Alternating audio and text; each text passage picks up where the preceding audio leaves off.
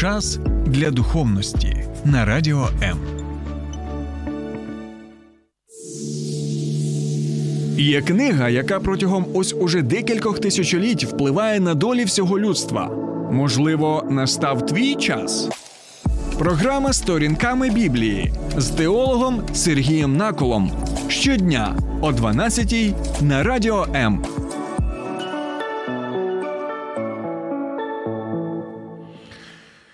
Хуємохен, хуємохен, хуєдах. Хуємохен, хуємохен, хуєдах. Вітаю, друзі! Ви можете запитати мене, чого це я співаю цю доволі популярну в Україні пісеньку. Ну тому що я бажаю вам доброго ранку, тому що я тільки що заспівав цю пісеньку. Багато думають, що це пісня там зі Швеції, чи з Данії, чи з Норвегії, чи ще з якоїсь європейської країни. Хоча ця пісня вона нідерландською мовою. А чому я так впевнено кажу? Бо я навчався в Нідерландах. Так, вища освіта у мене друга саме з Нідерландів. Нідерландів з Кампенського університету. І я знаю цю мову, тому і можу співати. Але чому ця пісенька доволі популярна в нашій країні? Тому що ви знаєте, так що ми трошки інакше сприймаємо ці слова, бо нідерландською привітання, там, наприклад, доброго раночку, так, це хуєморхе, так, або е, добрий день, це буде хуєдах. А, наприклад, е, доброго вечора вам, так, це хуєафонт, або на добраніч це буде хуєнахт. Так, і ми можемо побачити, особливо ти ті з нас, хто трошечки знає німецьку мову, а ми, в принципі, знаємо такі основні так вислови німецької мови. Ми знаємо, що Guten Morgen так буде. Тобто ми чуємо Г там е, так чітко, так, Морген, чуємо чітко Г. А от в нідерландській мові, знаєте, як у нас є Г, газда, наприклад, так, е, газдиня, так, е, і є також м'який Х. Так, ось щось подібне є також і в нідерландській мові. А чому я взагалі про це згадав? А тому, що, друзі. Є такий доволі цікавий історичний факт, який я можу вам зараз нагадати за часів Другої світової війни. Так, коли Нідерланди вони були е, вони були окуповані, так як ми знаємо, нацистською Німеччиною, але було декілька. Днів, декілька тижнів, коли Нідерланди опиралися, і ось е, для того, щоб виявити виявити шпигунів німецьких, що робили представники Збройних сил Нідерландів, вони запитували: ану, скажи Схевенінхен. Скажи Схевенінген. Що таке Схевенінген? Це один з районів Гаги. Так, так, друзі, тієї самої Гааги, де є, до речі, Гаагський суд, і де ми сподіваємося, так і ми молимося, щоб на лавці підсудних знаходився очільник Російської Федерації, усі його також посіпаки, уся ця компанія. Але зараз е, питання не в цьому. Тобто, Схевенінхен це один з районів е, Гаги. Я там був, і чим він відомий, бо це район курортний. Він знаходиться на узбережжі моря, і там є пляж, і назва його саме Схевенінхен. Але в чому проблема? Проблема, друзі, в тому, що. Німці не могли сказати Схевенінхен. Так, у них нема цього сх, сх. Так, у них є ш. Тому вони казали Шевенінхен. І тоді що нідерландці казали, ага, голубчику, ось ти і потрапив до нас. Тепер будемо з тобою спілкуватися. Ось таким чином, бачите, з Хевенінген і Шевенінген можна було виявити. Хто ця людина, з боку кого він е, знаходиться? Чому взагалі я про все це е, згадую? Тому що, друзі, сьогодні перше 1 березня. Я вас вітаю з першим. Нарешті днем весни. Господь милостивий був до нас протягом 90 днів цієї зими. Так, і ми все ж таки можемо тепер сподіватися на весну. І нехай весна Божа також буде і в нашому серці. І хай Бог буде для вас цим весняним сонечком, в сяйві якого ми зможемо отримувати ось це Боже тепло і Божу впевненість. Добре. Але що трапилося 1 вересня рік тому? Чому? От що я згадую. А тому, що сьогодні знаменна річниця. Знаєте чому? Вона пов'язана саме ось е, з. Такими словами, так як е, Схевенінген і Шевенінген, але вже в нашому українському контексті і в контексті е, війни. Справа в тому, що рівно рік тому так велика в лапках, перекладачка в лапках, пропагандистка Скабєєва російська на усю свою країну сказала, що українське слово паляниця перекладається російською як це, це знаєте, соромище яке, соромище перекладається як е, клубніка. Розумієте? Вона навіть не сказала е, паляніця, так вона сказала поляніця. Тобто людина взагалі не усвідомлює, про що йде мова.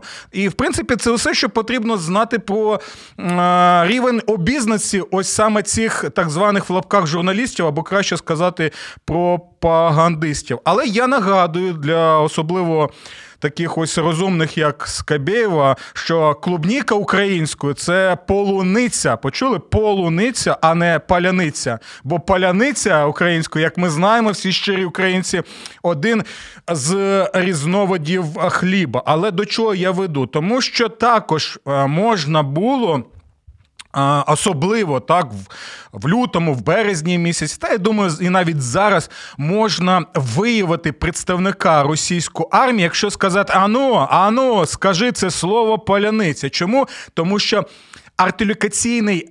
Артикуляційний апарат російської мови він трошечки інакший і для російськомовної людини, особливо з Російської Федерації, складно, вельми складно сказати саме так. Знаєте, широ, як я, як ширий українець, можете сказати паляниця без жодних проблем. А ну, до речі, напишіть, чи ви можете сказати паляниця, чи ви щирий українець або щира україночка. А ось я скільки запитував ще до війни, так були у мене друзі в Російській Федерації казав: ну скажіть, паляниця, і ну, на жаль, вони не могли цього сказати. Там була паляниця, так, паляниця або щось ось таке. Напишіть, будь ласка, а чи були у вас такі випадки, випадки, коли ви також е, хотіли почути, як це можуть сказати представники Російської Федерації, але вони не змогли цього е, зробити. Е, друзі, тому ми можемо побачити, що навіть в нашому контексті, як в контексті Нідерландів у часи Другої світової війни, так з їх Схевенінгом, так або Шевенінген, у нас теж є, є паляниця, яка може бути, знаєте, таким паролем, який показує нам, хто саме ця людина. Але, але. Ще цікавий є один момент, що в Біблії також використовується як слово паляниця, так і є паролі протягом війни, громадянської війни. Тому, друзі, залишайтеся з нами, готуйте свої коментарі і запитання, бо після невеличкої паузи ми зараз дізнаємося про паляницю в Біблії і про паролі у війні.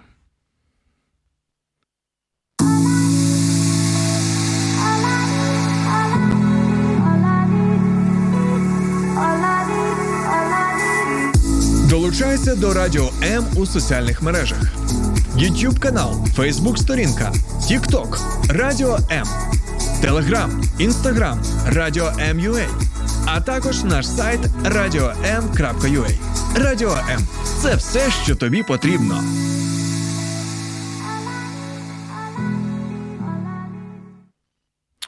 Добре, друзі. Ну що, ми вже з вами почули доволі цікаві історії, пов'язані з е, паляницею в нашому українському контексті війни.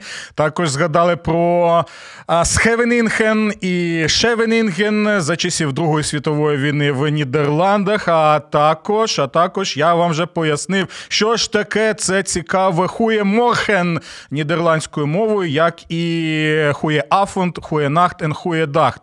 Тобто долучайтеся до нас і на.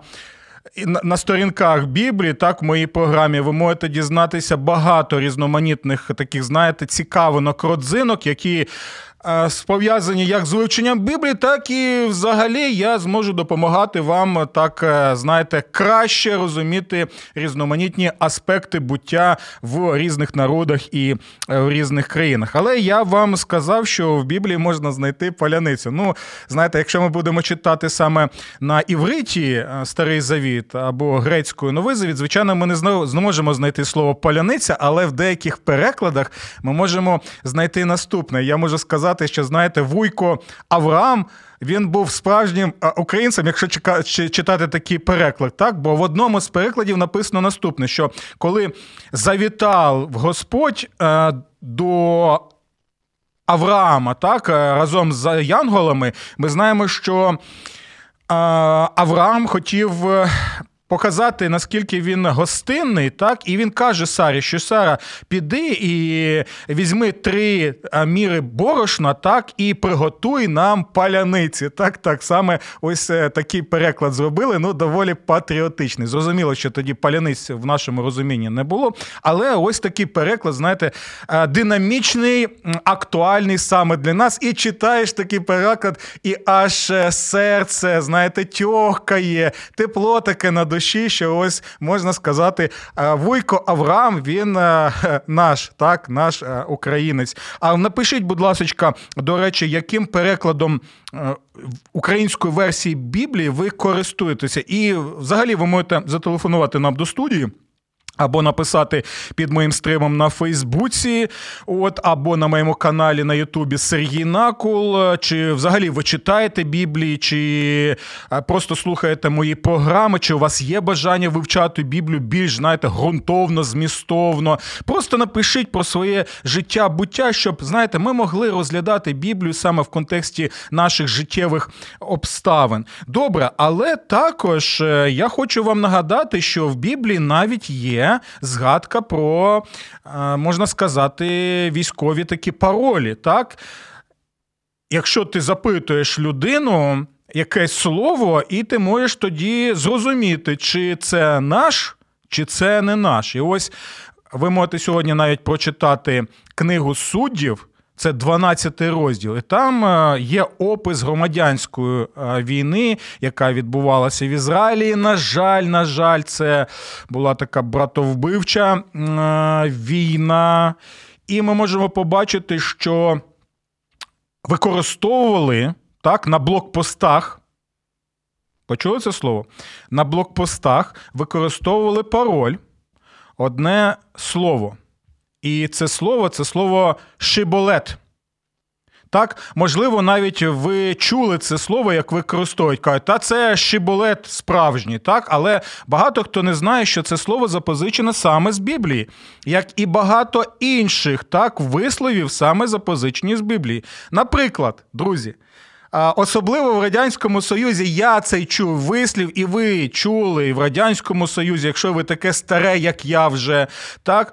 Або е, також, е, що це у нас? У нас телефонний дзвінок є, так? Тому, будь ласка, зараз ми зробимо паузу і спробуємо поспілкуватися. Алло, ви нас чуєте? Доброго, доброго дня. Мене звуть Світлана Київ. Я ще вчора так е, планувала, ну, не щось суєта суєт називається. Угу. Ви знаєте, нічого не буває такого, що робиться християнами марно. Так, так. Я молитовник, е, молилася, і ті речі, що в молитві озвучувала, що зараз е, приходить під іменем Господа багато антихристів, а ви говорили, що ми повинні перевіряти, не, не можна е, говорити Словом Божим, але це не Бог, бо угу. без любові, без Духа Святого. І робити якісь речі. Да? ну багато робити, все, Мгм, або мгм. каже, ні, ти, ти без моєї благословіння волі робила чи робив. Угу. Да? Так, так. Так я хочу свідчити, що е, треба дійсно, я вам дякую, тому що ви озвучили. Я не кажу, що я якась.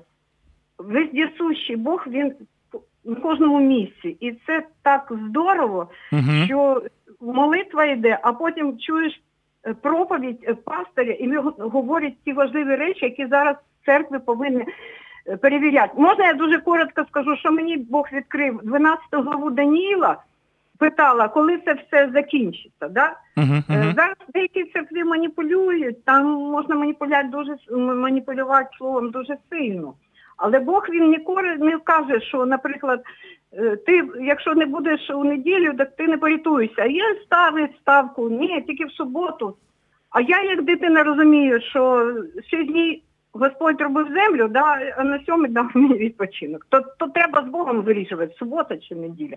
Для євреїв, да, субота стається, але ми повинні без любові ми не можемо. І друге послання до Солонян, друга глава. І там говоряться особливі речі. Якщо ми загубимо любов, це саме дорогоцінний дар для до Бога і ближнього. Він сказав апостол, що ми можемо порятуватися, якщо ми будемо любити Бога всім серцем і ближнього. Дякую То вам, дякую вам за ці ну, слова. Будемо мати проблеми, тому що ворог буде нам сліпити, буде вести не тим шляхом. Сто відсотків дякую вам величезне за те, що ви нам зателефонували. І особливо мені сподобалося про любов, яка у нас повинна бути. Дякую, що ви з нами, і сподіваюся, що ми будемо з вами ще спілкуватися. Так і гарного вам сьогодні весняного дня. Е, Добре, друзі. Ми тоді е, продовжуємо. е, Розгляд нашої справи. На чому ми зупинилися? Хто може мені нагадати? Ага, стосовно цього слова шиболет, так?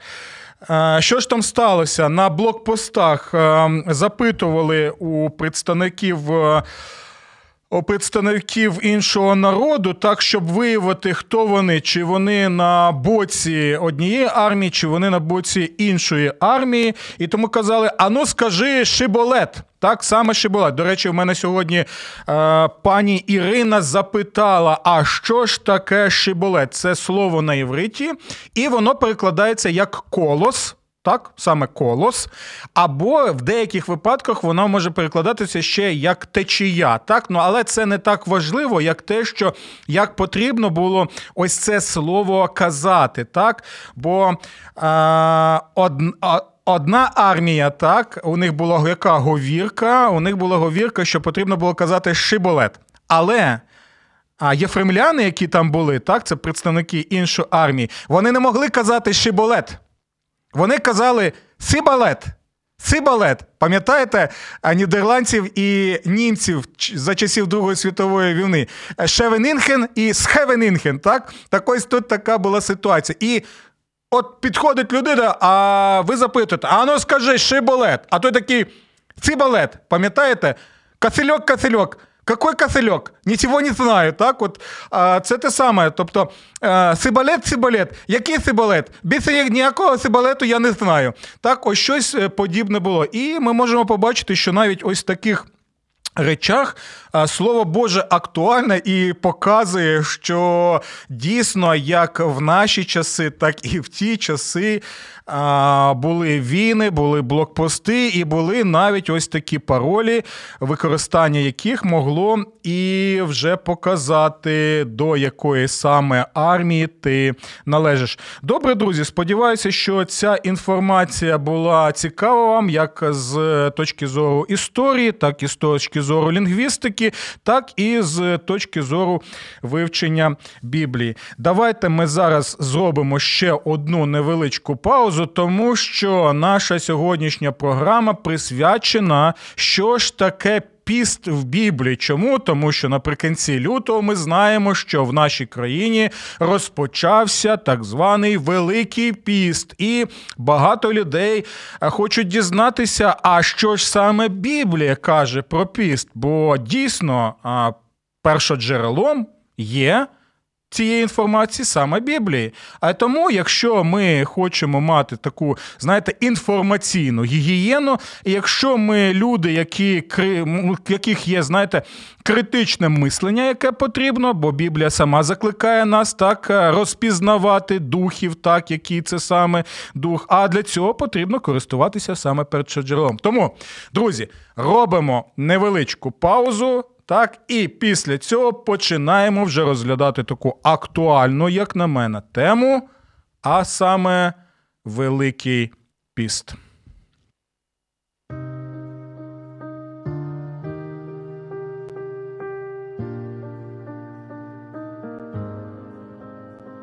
Не треба залишатися наодинці з болем. Ми раді вислухати вас. Вам важко на душі? Зателефонуйте нам. Ми розділимо ваш біль. Не тримайте у собі важкий тягар. Безкоштовна лінія довіри по всій території України 0800 50 77 50. А також чекаємо вас на сайті довіра.онлайн. Ну що, друзі, розпочинаємо тоді розглядати таке питання, як Великий Піст. Я нагадую, що на тому тижні розпочався саме період Великого посту у нас в Україні. До нього долучаються як представники е, великих конфесій, традиційних конфесій у нас в Україні. Так, це і е, православна церква, так, це і греко-католицька церква, це і католицька церква, так як ми знаємо, там є трошечки розбіжності, коли саме починається цей великий піст, але це не має такого вже великого значення, як те, для чого взагалі існує саме цей період. І я нагадую, що період, як так історично склалося в християнському церковному календарі, це період церковного року. Так, який передує так пасхальному періоду. Так, саме в цей період е, ось е, потрібно обмежувати себе в їжі, так, і також більше концентрувати уваги на тексти святого Писання, які показують нам, показують нам на стан так, людей, які перебувають в грішному світі, самі є грішниками, для того, щоб підготувати себе до святкування тих подій, які пов'язані будуть зі стражданнями Господа Ісуса Христа, з Його смертю на Голговському Христі, також Його похованні, для того, щоб далі вже святкувати Великдень, тобто свято яке нагадує нам і знову і знову протягом вже двох тисячоліть про реальне, буквальне тілесне Воскресіння Господа Ісуса Христа.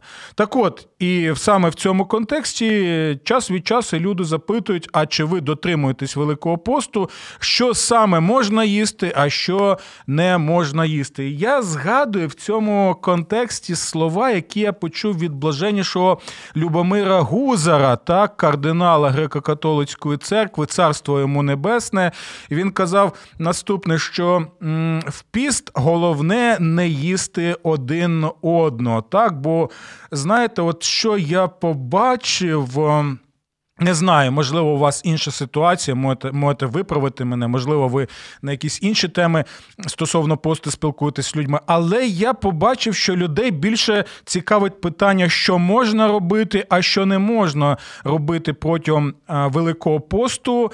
А, Яку їжу можна їсти, а яку їжу не можна їсти, і зазвичай, як я це побачив, друзі, а людей більше цікавить питання Великого посту більше, знаєте, як от е, сучасної людини стосовно е, правильного харчування, так і звичайно нічого поганого в правильному харчуванні нема. Я підтримую цих людей і мотивую їх, будь ласка, так харчуйтеся правильно. Як нутриціолог, дієтолог вам це порадить, це все чудово.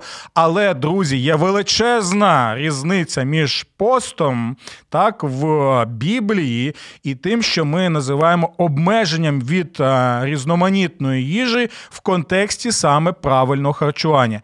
Піст може, може, ще раз кажу, допомогти вам в правильному харчуванні, але серце посту, сутність посту в чомусь іншому. У нас є, друзі, вже декілька запитань. Зараз я. Прочитаю і оберу ті запитання, які дійсно мають е, мають е, значення саме в нашому контексті.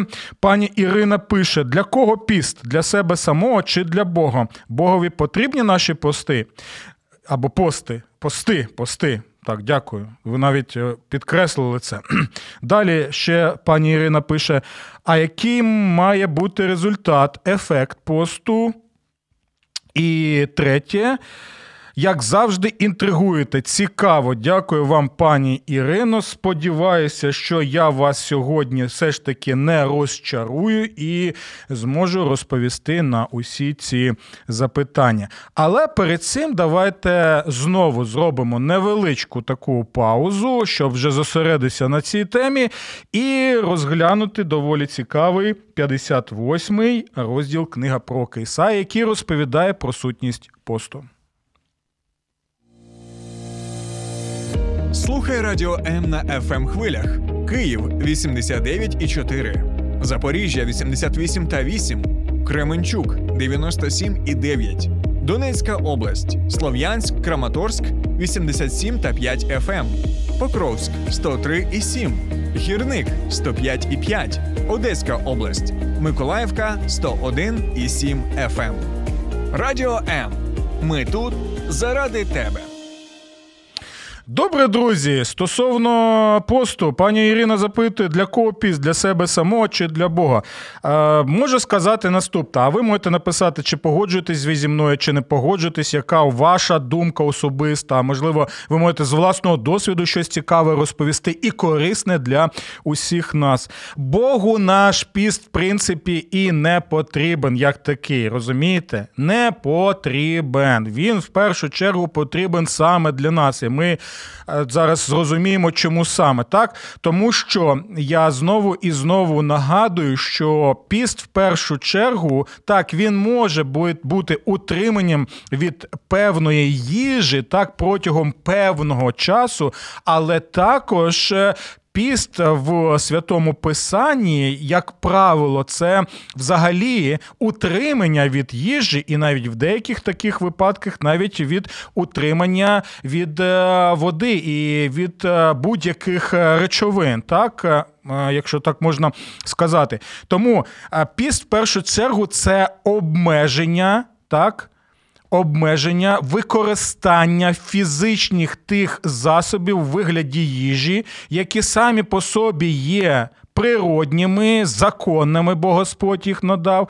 Ми обмежуємо, але або взагалі на певний час відмовляємося від цієї їжі не для того, щоб наш організм очистився. Хоча, друзі, я знову нагадую, що правильне харчування це вам респект, і я захоплююся тими людьми, якщо це ви робите. Так, усьому є своє місце і свій час. Але не використовуйте, будь ласка, волаю вас піст як саме засіб е, очищення організму, або щоб е, декілька зайвих кіло е, від. Звільнитися від декількох зайвих кілограм, які ви набрали, або, можливо, навіть там 10 10 або 20 кілограмів. От я по собі бачу, що я вже доволі багато набрав і потрібно щось з цим зробити.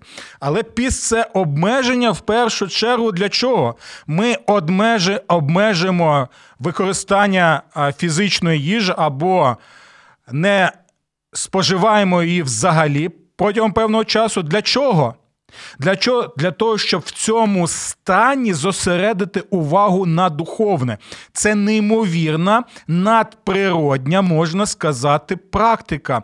Тоді, коли ми дійсно можемо ось у цьому стані, коли наш організм показує нам, що ми дійсно ті створіння, які залежні від творця, тому що в стані посту ти розумієш, що важкувато утримуватися від їжі, що нам їжа потрібна, що ми відчуваємо фізично те, що наші сили мають обмеження, так що наші ресурси внутрішні фізичні, фізіологічні, вони також обмежені. Ми розуміємо, що якщо ми будемо продовжувати таким чином, то ми можемо померти. От, до речі, цікаво, що на тому тижні я дізнався про одного пастора. Я вважаю, що це було не мудро з його боку, який е, побажав, знаєте.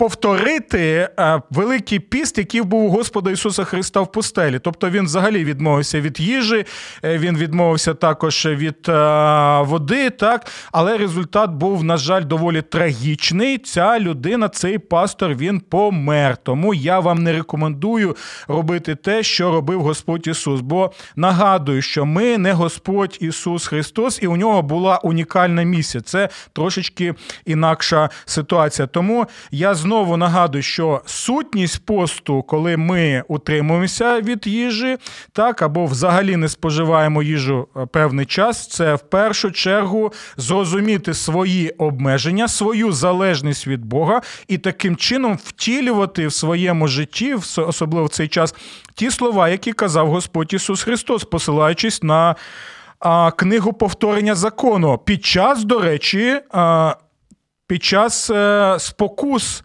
які надавав диявол сатана Господу в пустелі. Він казав: не хлібом одним буде жива людина, але усяким словом, яке виходить з вуст Божих. Так, і ці слова він взяв з книги Второзаконня, там, де він через Мойсея нагадував Божому народу, що те, що ви знаходитеся в пустелі, те, що у вас є обмеження в їжі, незважаючи на те, що у них, знаєте, була така. Можна сказати, реабілітаційна програма. Чому? Вони були залежні, так? Вони вийшли з Єгипту, але Єгипет не вийшов з них.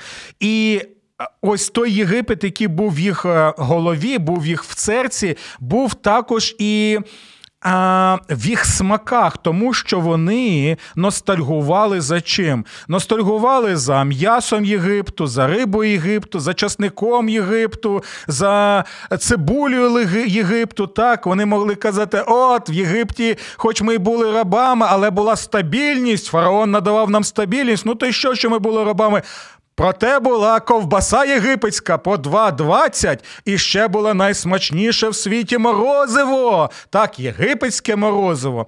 І ось їм потрібно було звільнятися так від усіх цих е, речей. І що Господь їм насилав ману з неба, так, і у деяких випадках ще птахів ем, посилав, так, для того, щоб оце обмежене їжа була також засобом, яким саме засобом, щоб вони усвідомили усвідомлював свою залежність від Бога, щоб вони могли звертатися саме до Бога, бути вдячними Богові за те, що він надає, достатньо надає, але в той же час найголовніше, щоб вони усвідомили, що не хлібом. Єдиним буде живе, бути жит, буде жити людина, але усяким словом, яке виходить саме з Божих вуст. І ось цей самий піст ми нам потрібно усвідомлювати і втілювати і в наші часи, бо ми можемо побачити, наприклад, як Господь Ісус втілював практику посту е, в пустелі. Пам'ятаєте, він 40 днів а, був у цьому стані. І а, е, дивіться, це важливо на це звернути увагу. Коли диявол прийшов до нього, він почав його спокушати саме чим? Саме їжею. Так, і спокушати казати, якщо ти син Божий, скажи ось цим камінчикам, щоб вони перетворилися на хлібці, і все буде чудово. А Господь що робить? Так.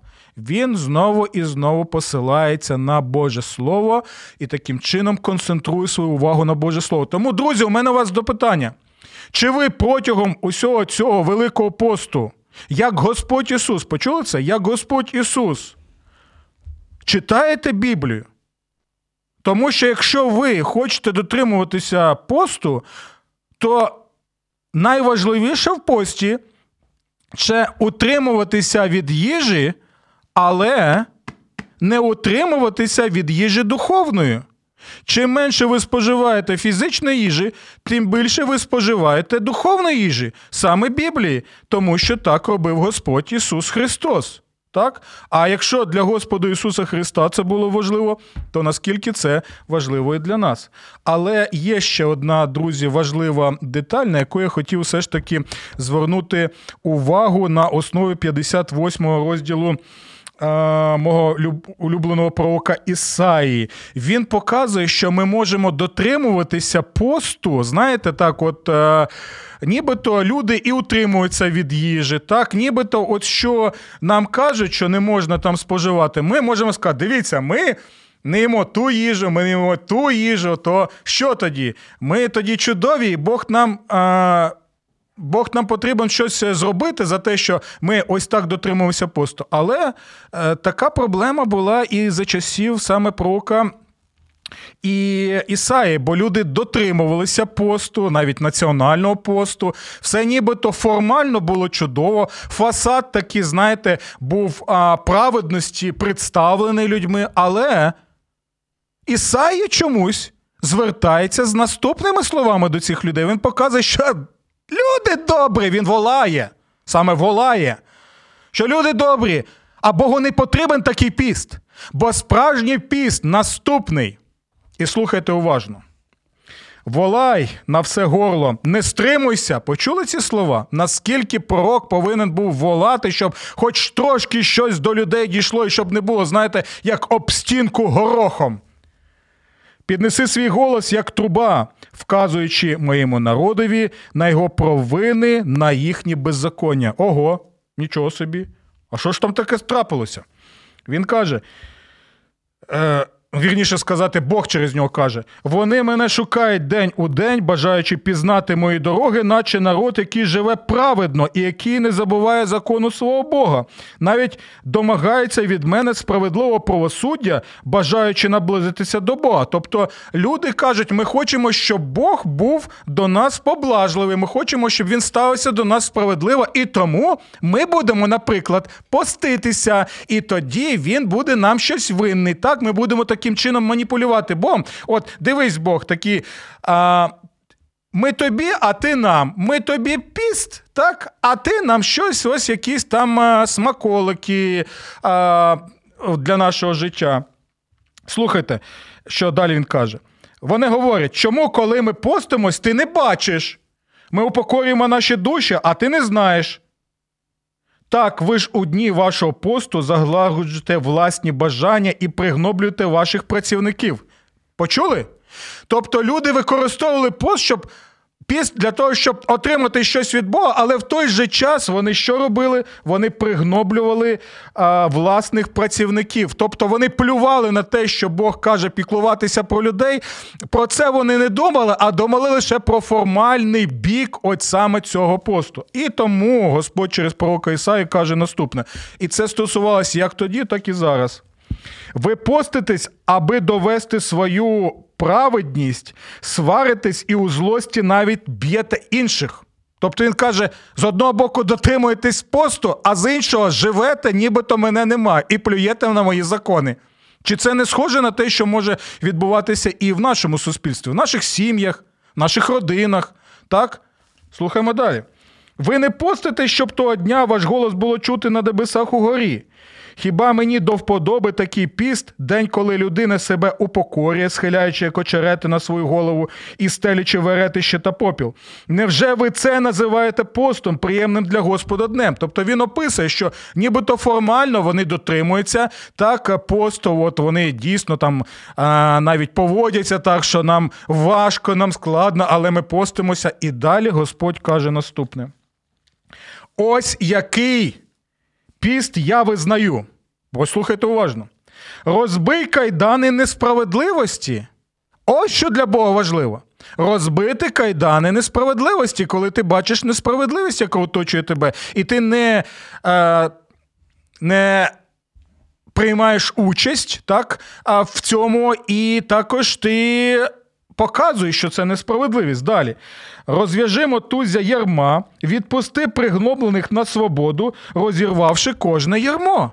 Ось що справжній піст. Поділися своїм хлібом з голодним. Почули це? Ось що справжній піст. Поділися своїм хлібом з голодним, а нещасних безпритульних покличу свій дім. Ось прості речі, до яких закликає Господь, а не просто до релігійного якогось формалізму. Коли побачиш нагого, задягни його, і від свого рідного не відвертайся. Це все те, що Господь Ісус вчить в Євангеліях. Він повторює пророка Ісая, або краще сказати, Ісус через Ісаю ще ці речі тоді казав. І от далі слухайте уважно. Тоді твоє світло засяє, як порання зоря, і твоє виздоровлення не забариться. Тобто, виздоровлення тут мається на увазі яке а, прощення гріхів від Бога. Попереду тебе йтиме твоя праведність і Господня слава, ось тоді огортатиме тебе. І слухайте тепер ще останні е, слова важливі. Ось тоді й волатимеш до Господа, і Він відповість. Кликатимеш про допомогу, і він скаже: Ось я. Але ось умова, умова, слухайте знову. Але маєш усунути спосеред себе ярмо, перестати погрожувати пальцем ближньому і лихословити свого сусіда. Коли будеш готовий віддати своє серце голодуючому і підтримуєш знедоленого, тоді засяє в темряві твоє світло, і твоя темрява перетвориться в полудень. І ось тоді твій Бог постійно провадитиме тебе, і навіть під час посухами насичуватиме тебе. Ось це і є справжня сутність біблійного посту. На жаль, часу вже нема. Тому до наступної зустрічі в програмі Сторінками Біблії. Я сподіваюся, ми ще повернемося до цієї теми. Сподобався ефір? Є запитання або заперечення? Пиши радіом.ua